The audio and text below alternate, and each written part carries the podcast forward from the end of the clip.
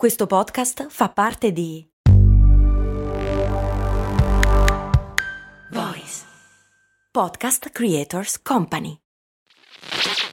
Ciao, sono Max Corona e prima di dedicare tutta la mia vita a raccontare le storie di tre marchi più famosi, volevo avere un fast food di zuppe per la precisione. Sì, hai capito bene, un posto proprio come un vero e proprio fast food di hamburger, ma al posto dei panini vellutate e minestre. Avevo trovato anche un nome, So Up. Purtroppo non ho mai dato una vera occasione a questa idea. All'epoca lavoravo, dovevo pagare l'affitto, sapete, lasciare tutto per lanciare una startup mi sembrava un rischio troppo grande. Ed è un vero peccato che all'epoca non ci fosse un progetto come lo Startup Builder di Startup Gigs, che supporta anche questo ascolto. È un percorso pratico, concreto e flessibile che ti dà tutti gli strumenti per poter credere nella tua idea, aumentando così la probabilità di successo, e che in 14 edizioni ha già incubato oltre 1000 progetti, supportato oltre 2000 persone e aiutato loro a raccogliere oltre 9 milioni di euro di finanziamento. Non è necessario lasciare il proprio lavoro e fare un salto nel vuoto per dar voce a quell'idea che ti tiene sveglio la notte. Se hai un'idea che vuoi finalmente realizzare, questo è il momento. Le candidature sono aperte. Prenota subito la prima chiamata di approfondimento gratuita. Trovi tutte le informazioni su www.startupbuilder.it. Max Corona, che sarei io, presenta Storie di Brand, un entusiasmante viaggio back in the future alla scoperta delle storie che si nascondono dietro i marchi più famosi. Oh, bentornati miei cari avventurieri. Oggi ci aspetta un viaggio davvero emozionante, quello che andremo a scoprire è la nascita di un vero e proprio mito, di quella che è considerata una delle donne più influenti del Novecento e, come vedremo, la sua storia si articola attorno a due personalità racchiuse nella stessa persona. Ma non voglio rivelarvi troppo, non perdiamo altro tempo e mettiamoci in viaggio. Siamo tutti pronti, vero? Dobbiamo tornare indietro nel tempo.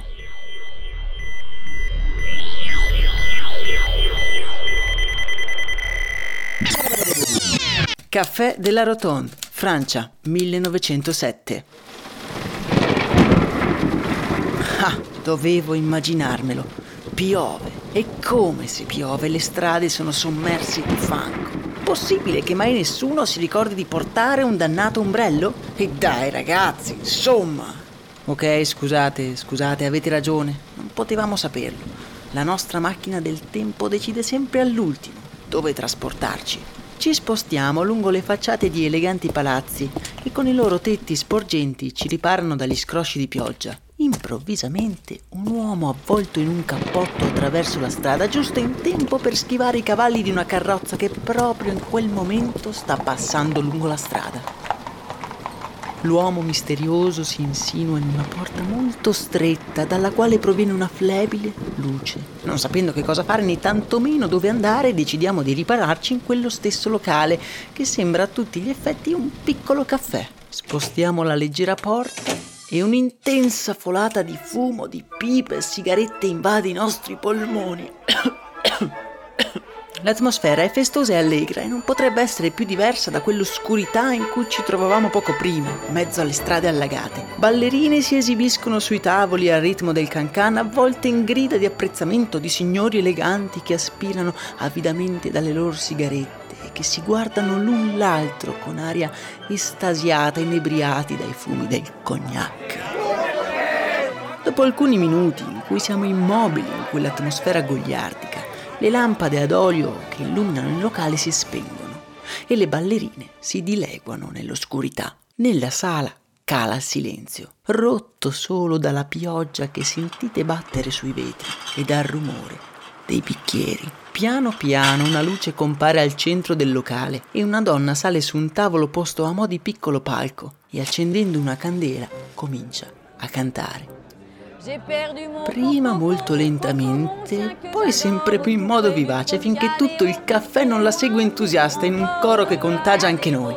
La vediamo ballare, cantare, sorridere maliziosamente agli uomini seduti al bancone con aria divertita. Quello che a noi non sfugge sono i suoi occhi, degli occhi carichi di determinazione e risolutezza, degli occhi che poco hanno a che fare con la canzone allegra che sta cantando. Quella ragazza che con quegli occhi scuri e duri si sta inchinando per ricevere il meritato applauso dalla folla del locale è Gabrielle, ma il mondo imparerà a conoscerla con il nome di Coco Chanel.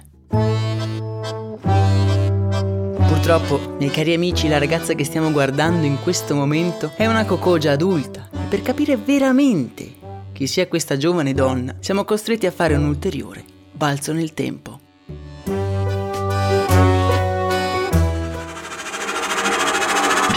Convento delle Suore Aubazine, Francia, 1893. Ci troviamo in aperta campagna. Quasi sera e vediamo due bambine che stanno aspettando fuori da un convento. Le alte porte austere giganteggiano davanti alle due bambine. Una delle due porte si apre lentamente e esce una suora vestita di bianco e nero. Con un gesto gentile invita le due ad entrare. Noi ci accorgiamo che una delle due, prima di entrare nel convento, si volta per dare una frugale occhiata al mondo esterno. Ancora qualche passo e sarebbero state chiuse in quel convento. No. Nessuno la stava fermando, nessuno sarebbe venuto a salvarle. Le due bambine che guardano il portone chiudersi alle loro spalle sono proprio le sorelle Chanel, Gabrielle e la piccola Antoinette, e seppur piccole hanno già conosciuto il dolore della perdita. Le due hanno a malapena 10 anni e purtroppo qualche tempo prima hanno dovuto salutare per sempre la loro mamma a causa di una malattia improvvisa. E il padre, il padre è il colpevole di averle lasciate davanti a quel convento, abbandonandole al loro destino. In quel luogo, Gabrielle e la sorella dovranno abituarsi ad una vita avara di soddisfazioni, molto laboriosa e decisamente povera. Gabrielle è la più grande e sicuramente la più attiva e intraprendente tra le due, e fin dalla più tenera età dimostra una certa predilezione per il lavoro manuale. Non vi capita mai di guardare un bambino e immaginarvi la vita che potrebbe avere crescendo? Quale potrebbe essere la strada che le coincidenze del destino potrebbero disegnare per lui o per lei? A volte a me capita. Quello che è certo è che se qualcuno avesse visto quella bambina rattoppare con le sue dita microscopiche la biancheria delle sue compagne, difficilmente avrebbe potuto predire anche solo la metà della sua incredibile esistenza. Gabrielle è nata a Saumur, in Francia, nel 1883 da una famiglia molto povera. Nessuno può prendersi cura di lei e quindi passa la giovinezza sotto la ferrea educazione delle suore del convento di Aubazine, che tra i loro abiti bianchi e neri le faranno conoscere per la prima volta la nobile arte del cucito. Oddio, proprio nobile e non molto. La nostra protagonista passa le giornate a rattoppare senza sosta le vesti di tutte le ospiti presenti nell'orfanotrofio. Di questa esperienza Gabrielle porterà sempre un ricordo confuso, un ricordo che però, come vedremo più avanti, non abbandonerà mai il suo cuore. Al compimento dei 18 anni Gabrielle è costretta a lasciare quella che ormai è diventata la sua casa per andare a scoprire un sentiero nuovo, una strada in cui la fede non è più in qualcosa di sovrannaturale o ultraterreno, ma in qualcosa di molto più vicino e tangibile. Una volta uscita da quel convento non le rimane che avere fede in se stessa. Ha gli occhi pieni di lacrime quando si chiude le porte del convento alle spalle. La religione, le suore nei loro abiti bianchi e neri, l'ago e il filo, tutto chiuso da quei due portoni massicci. Delle volte però accade che nella vita ci siano delle cose che non basta rinchiuderle dietro un portone per non vederle mai più. Che tu lo voglia o no, loro vengono via con te e ti accompagneranno per tutta la vita. Ma questo la nostra Gabrielle ancora non lo sa e piena di determinazione si trasferisce nella Francia dell'Est, dove comincia a lavorare come una sarta per una piccola boutique. Malgrado il suo compito non sia diverso da quello che svolgeva in convento, ora si sente libera, ha una paga, ha dei soldi da spendere, delle colleghe con cui parlare, nuove passioni, insomma una vita da costruire. Gabrielle comincia così a vivere una vita normale, lavora tutti i giorni, ma la sera si insinua in uno dei caffè della città per guardare gli spettacoli di cabaret. È proprio una serata di settembre quando Gabrielle entra per la prima volta nel Café de la Rotonde dopo aver finito il suo turno di lavoro e si siede timida, impacciata davanti a una ragazza che sta intonando una lenta melodia. Ascoltandola, un piccolo sorriso le si disegna sulla faccia. Quanto vorrei essere come lei, semplicemente libera. Ehi, ma fermi tutti. Lei può essere come lei. Ormai non è più in convento. Lei può essere una cantante, anzi, a dire la verità, può essere quel che diamine vuole. Dal giorno seguente Gabrielle comincia ad esibirsi in quel caffè e il clima di ottimismo della Belle Époque non solo contagia anche la nostra protagonista, ma contribuisce a portare avventori di ogni genere in quel locale. Ok, devo essere un pochino più chiaro con voi, Gabrielle non è una vera cantante, cioè sa canticchiare, diciamo che se la cava, ma non è molto intonata e poi non conosce molte canzoni, però una canzone se la ricorda molto bene. Gliela cantava sua mamma, ogni mattina prima che se ne andasse per sempre, e faceva più o meno così. J'ai perdu mon pauvre Coco, Coco mon chien que j'adore, tout près du Trocadéro, il est loin, s'il court encore, je l'avoue mon plus grand regret. Scommetto che ve la ricordate, è proprio quella che abbiamo ascoltato all'inizio del nostro viaggio. È una canzone che parla di una ragazza che non si trova più, un po' come la nostra Gabrielle che dopo aver lasciato il convento sta cercando la sua identità. Ora si sente libera, è un bruco che inesorabilmente si trasforma per dare vita ad una leggiadra farfalla. Gabrielle ormai si esibisce in molti caffè della piccola città e acquista una notorietà sempre crescente grazie anche al suo nome d'arte. Gli avventori del caffè infatti cominciano a ricordarla proprio per quella canzone che tanti anni prima la madre le cantava cercando di metterla di buon umore. In quel caffè di quella piccola città il piccolo bruco Gabrielle perderà per sempre il suo nome e nascerà una farfalla con un nome che la renderà immortale agli occhi del mondo. Possiamo dire che proprio in queste sere annebbiate dai fumi della pipa nasce Coco Chanel. La vita di Coco è piena di energia, durante il giorno rattoppa le divise dei soldati di passaggio e la sera si esibisce come cantante in un caffè della città. Una sera però, proprio in uno di quei caffè in cui lei si esibisce, entra un uomo in uniforme, prende il suo bicchiere e si siede davanti a lei per gustarsi lo spettacolo. Avvolta in un elegantissimo vestito nero cucito proprio da lei, Coco si esibisce quella sera e i due per tutta l'esibizione non fanno altro che lanciarsi sguardi complici e maliziosi. Quell'uomo che vediamo sorseggiare il suo cognac non è altro che lo scapolo d'oro di tutta la contea, il giovane Étienne Balzac, e dopo una considerevole quantità di sguardi accompagnerà la nostra Coco in una visita al suo castello di campagna. Coco è disorientata. In poco tempo è passata dall'essere un'orfana, senza famiglia né futuro, a trovarsi un lavoro dignitoso, a scoprire una passione che la faceva sentire viva e ora si era innamorata di un uomo che la portava sotto braccio a visitare un'ala del suo castello. Coco, in quel momento si sente la donna più felice di Francia. E adesso un bel caffè finito. Perché rischiare di rimanere senza caffè quando puoi abbonarti a Caffè Borbone? Prezzi vantaggiosi, costi di spedizione inclusi, tante possibilità di personalizzazione e l'abbonamento lo sospendi quando vuoi. Decidi tu la frequenza, la qualità, scegli tra le cialde e capsule compatibili e crea il tuo mix di gusti e miscele. Mai più senza caffè con l'abbonamento Caffè Borbone. Tutte le info su caffèborbone.com. Gabrielle Chanel è una giovane sarta di umilissime origini, con la passione per il canto. Prende il nome di Coco dopo essersi esibita in un caffè nel quale incontra quello che sembra essere l'uomo della sua vita, Étienne Balzac. Étienne è ricco, molto ricco. La sua famiglia possiede una grande industria tessile che garantisce rendite altissime al giovane rampollo e lui conduce una vita oziosa tra conquiste amorose e corse di cavalli. In questa monotonia si insinua quella che per molti non è altro che un'altra tacca sulla cintura della lussuria del giovane aristocratico. E stiamo parlando, ovviamente, della nostra Coco. Coco, infatti, appena più che ventenne, si trasferisce nel castello di Étienne, dove comincia a vivere la vita di una donna mantenuta da quel che è a tutti gli effetti il suo amante. Coco si lascia ammagliare dall'ozio e perde piano piano l'interesse per la musica. E una sera, quando si sta preparando per un ballo elegante, la nostra protagonista si guarda allo specchio. Ma chi è quella donna riflessa? Una statuina avvolta in un abito così pomposo e scomodo da impedirle quasi di muoversi. Dov'era finita la Coco che saliva sui tavoli del caffè, che passava le giornate lavorando, cucendo e sentendosi utile? Ormai ci sono due Coco. Una, quella vecchia, piena di energia e voglia di mettersi in gioco, e l'altra invece quella riflessa nello specchio. La bambolina che tutti si aspettano di vedere, ma che non deve azzardarsi a parlare né tantomeno a pensare. Con uno scatto Coco strappa la manica del suo vestito troppo articolato per rappresentarla, sfila tutti i corpetti e corsetti che le impediscono di respirare e comincia a cucire un vestito leggero, comodo ma elegante.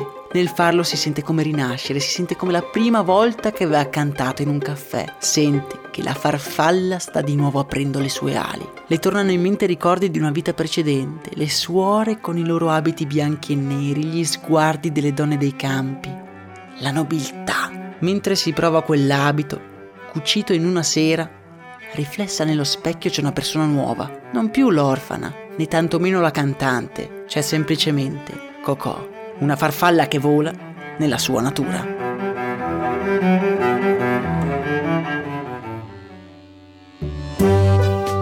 La nostra protagonista comincia così ad esibire degli abiti di propria creazione a tutti gli eventi mondani a cui partecipa, suscitando le risate dei nobili abituati ad uno stile più pomposo e ruffiano, tipico della Belle Époque.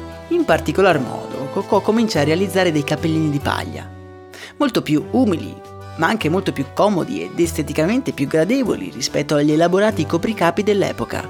Sfruttando le numerose conoscenze di Étienne, Coco riesce a distribuire e a vendere i suoi copricapi a tutte le dame dell'aristocrazia.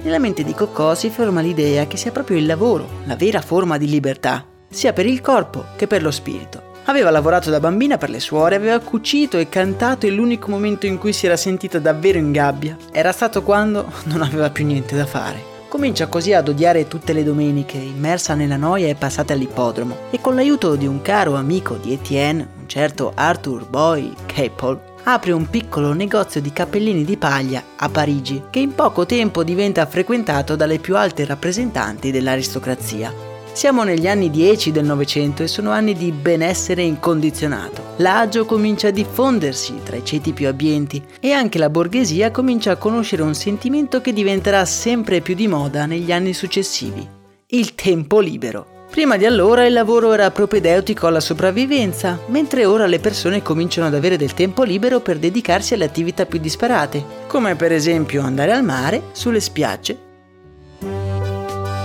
Ma torniamo alla nostra piccola Coco. I suoi cappellini vanno a ruba e lei lavora notte e giorno in un piccolo appartamento di Parigi aiutata da Boy Capel, amico di Étienne che ormai è diventato a tutti gli effetti un suo amante. Coco lo ricorderà sempre come il grande amore della sua vita. Negli anni di Parigi sono inseparabili, hanno entrambi una fortissima dedizione al lavoro e i successi di Coco sono sinceramente condivisi con Boy. Nulla le dà più pace e sicurezza di sorseggiare insieme al suo amante un po' di quel whisky che Boy porta sempre con sé in una discreta boccetta di vetro.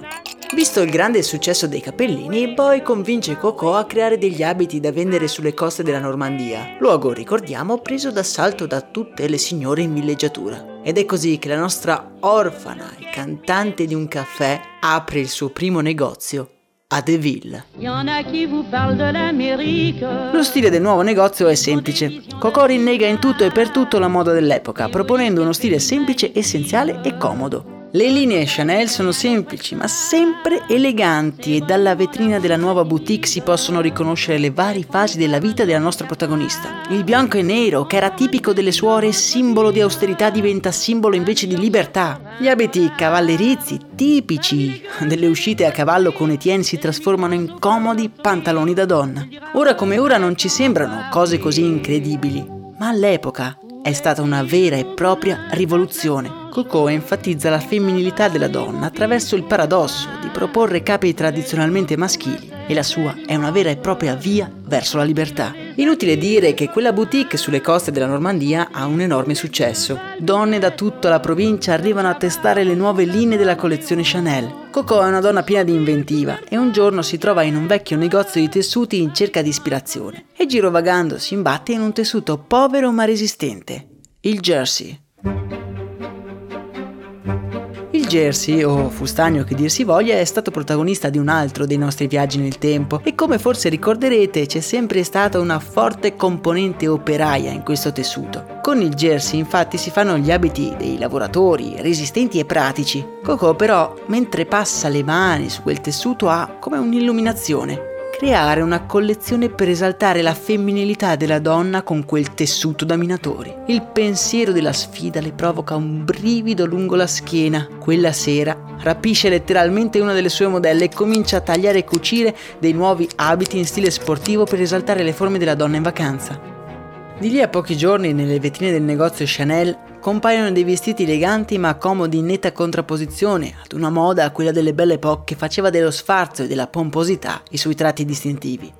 Stoganando il jersey come tessuto di moda, l'azienda di Coco diventa una delle compagnie più di successo dell'epoca. Ormai alle dipendenze della nostra protagonista ci sono più di 300 dipendenti, ma come spesso accade nelle nostre storie, il successo imprenditoriale quasi mai va di pari passo con un successo dal punto di vista personale. Abbandonato Étienne Balzac nel suo castello di periferia, Coco vive una storia d'amore tormentata ma sincera con il ricco industriale Arthur Capel.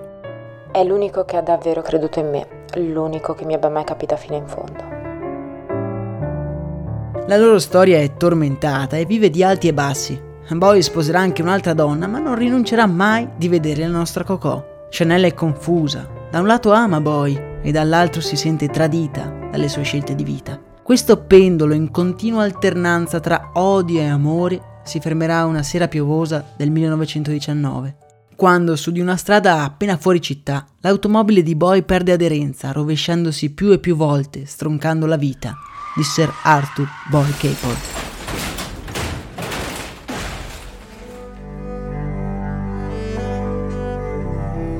Molti ipotizzeranno un assassinio commissionato dalla nostra Coco, ma la realtà è ben diversa. Coco verrà a conoscenza della morte di Boy solo la mattina dopo, ma appena presa la notizia si precipiterà sul luogo dell'incidente per constatare di persona la scomparsa dell'unica persona che abbia mai amato sinceramente. La carcassa dell'auto che guidava Boy è avvolta nel più irreale silenzio quando Coco arriva sulla scena dell'incidente. Il corpo è stato portato via, ma alla vista delle chiazze di sangue Coco crolla in un pianto isterico e senza controllo. Il suo grande amore non c'era più. Come avrebbe fatto a continuare a vivere senza la sua spalla? Pensieri di ogni genere si affollano nella sua mente.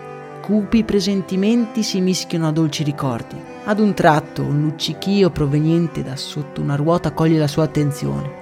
Con non poche difficoltà Coco estrae dai ruderi dell'auto di Boy la sua boccetta di whisky, una normalissima piccola bottiglia squadrata con i bordi arrotondati. Con le lacrime agli occhi Coco stringe al petto quella boccetta, come se stesse abbracciando la persona a cui è appartenuta. Quella piccola bottiglia dai bordi arrotondati tornerà nella nostra storia, ma andiamo con ordine. Da quel giorno Coco non sarà più la stessa, è come se fosse morta l'ultima parte della giovane Gabrielle e Coco avesse alla fine preso il sopravvento. Con lo sguardo vuoto guarda fuori dalla finestra mentre si pettina i capelli, prima di stirarli col ferro da stiro. La sua mente vaga, sconsolata e avvolta da tutto quello che le rimane di Boy. I suoi ricordi. Lo vede ovunque, in giro per la stanza, nelle chiome degli alberi, nelle nuvole del cielo. Oh merda. Assorta nei suoi pensieri, Coco non si è neanche accorta che i suoi capelli neri stanno bruciando sotto il ferro da stiro. Senza dare troppo peso alla cosa, li spegne con dell'acqua e si guarda allo specchio. Metà dei suoi capelli sono andati in fumo. Ah, tanto vale tagliarli tutti, corti sopra le spalle, tanto che importanza ha. Ed è così che una nuova Gabrielle si disegna quella sera in quello specchio. Una Coco con uno sguardo duro e che non tradisce nessuna emozione. Il viso raccolto in quella capigliatura che diventerà, di lì a pochi anni, icona di una generazione. Coco Chanel si è affermata nel panorama mondiale, ma gran parte della sua storia deve essere ancora raccontata. Mentre una lacrima le riga il volto per l'ultima volta, l'immagine che vedevamo riflessa in quello specchio sfuma sotto i nostri occhi. Ci rendiamo conto che il nostro viaggio è appena cominciato e ci porterà a scoprire lati di Coco che non avremmo mai potuto immaginare nella sua costante ricerca di una vita senza rimpianti. Per ora ci fermiamo qui, ma tra poco troveremo una Coco diversa, imperscrutabile e senza scrupoli che darà vita a due degli oggetti più iconici del Novecento: un vestito e un profumo. Per non perderti il nuovo episodio di Storie di Brand, ricordati di seguire la nostra pagina Instagram e il nostro canale Telegram. Io sono Max Corona e questo che avete appena ascoltato è Storie di Brand.